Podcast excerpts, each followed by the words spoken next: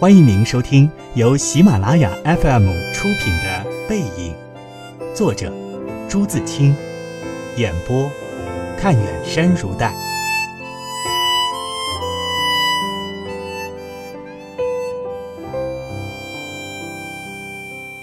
第二章，阿和。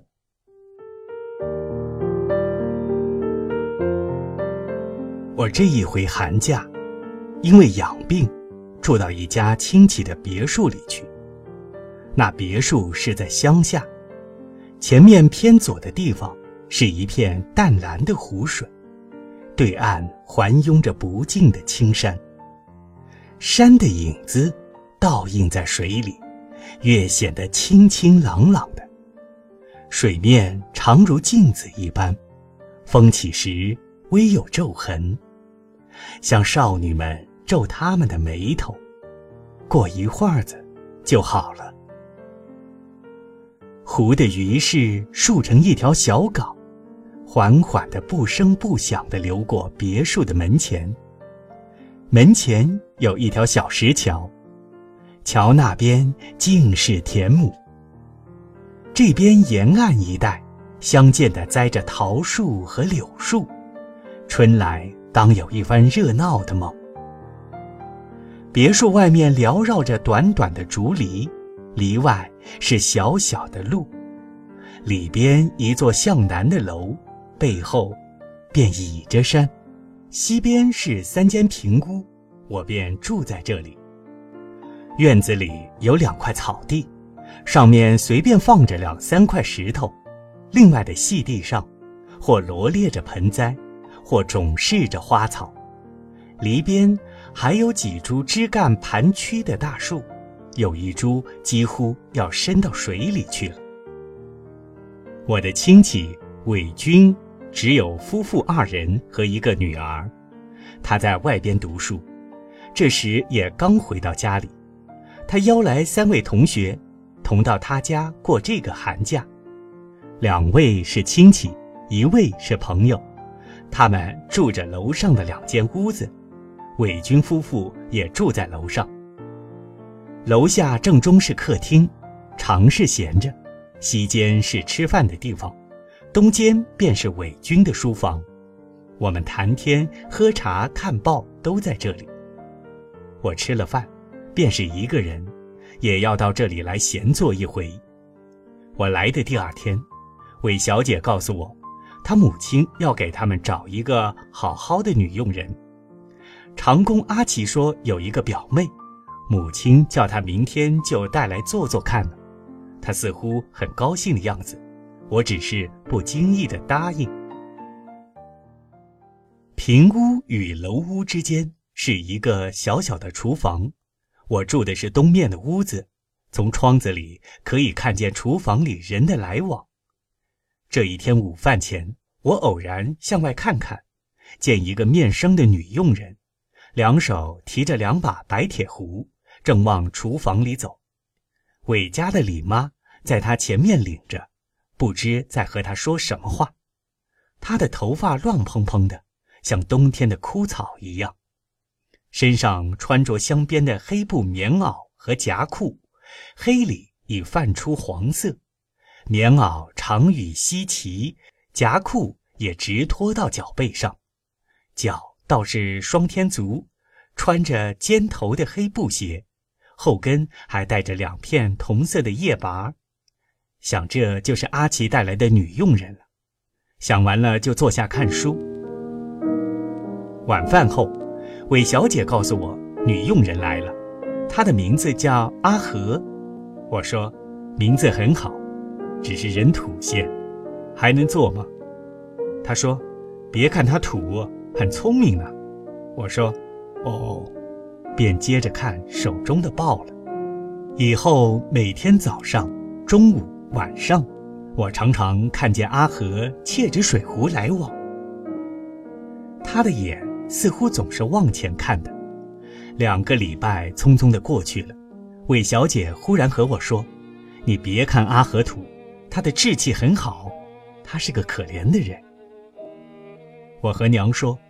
把我前年在家穿的那身棉袄裤给了他吧。我嫌那两件衣服太花，给了他正好。娘先不肯，说他来了没有几天，后来也肯了。今天拿出来让他穿，正合适呢。我们教给他打绒神鞋，他真聪明，一学就会了。他说拿到工钱也要打一双穿呢。我等几天再和娘说去。他这样爱好，怪不得头发光的多了。原来都是你们教他的，好，你们尽教他讲究，他将来怕不愿回家去呢。大家都笑了。旧新年是过去了，因为江浙的兵事，我们的学校一时还不能开学，我们大家都乐得在别墅里多住些日子。这时，阿和如换了一个人。他穿着宝蓝色、挑着小花的布棉袄裤，脚下是嫩蓝色毛绳鞋，鞋口还缀着两个半蓝半白的小绒球。我想，这一定是他的小姐给帮忙的。古语说得好：“人要衣裳，马要鞍。”阿和这一打扮，真有些楚楚可怜了。他的头发早已是刷得光光的。覆额的刘海也梳得十分服帖，一张小小的圆脸，正如开的桃李花，脸上并没有笑，却隐隐地含着春日的光辉，像花房里冲了蜜一般。这在我几乎是一个奇迹。我现在是常站在窗前看他了，我觉得在深山里发现了一粒猫眼，这样精纯的猫眼，是我生平所仅见。我觉得我们相识已太长久，极愿和他说一句话，极平淡的话，一句也好。但我怎好平白的和他攀谈呢？这样郁郁了一礼拜。您正在收听的是由喜马拉雅 FM 出品的《背影》。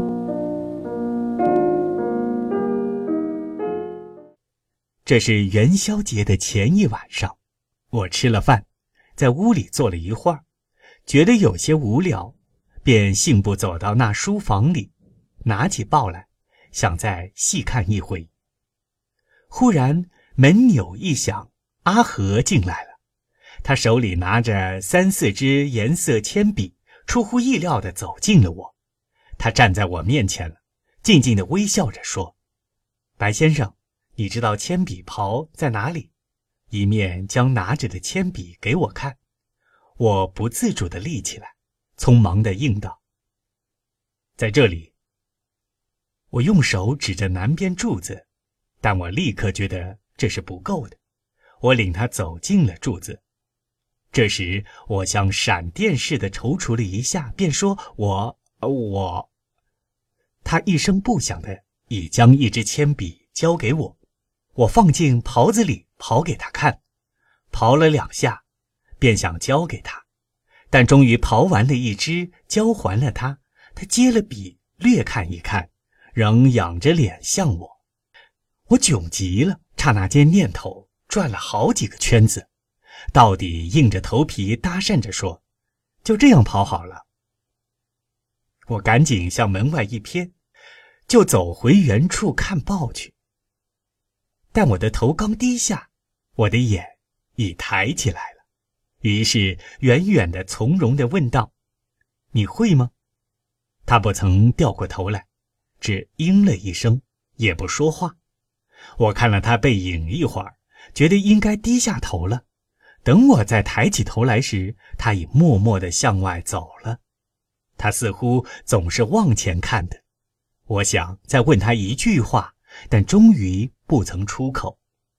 我撇下了报，站起来走了一会儿，便回到自己屋里。我一直想着些什么，但什么也没有想出。第二天早上看见他往厨房里走时，我发愿我的眼将老跟着他的影子。他的影子真好，他那几步路走得又敏捷，又匀称，又苗条。正如一只可爱的小猫，它两手各提着一只水壶，又令我想到在一条细细的锁上抖擞精神走着的女子。这全由于她的腰，她的腰真太软了。用白水的话说，真是软到使我吃苏州的牛皮糖一样。不止她的腰。我的日记里说得好，她有一套和云霞比美、水月争灵的曲线。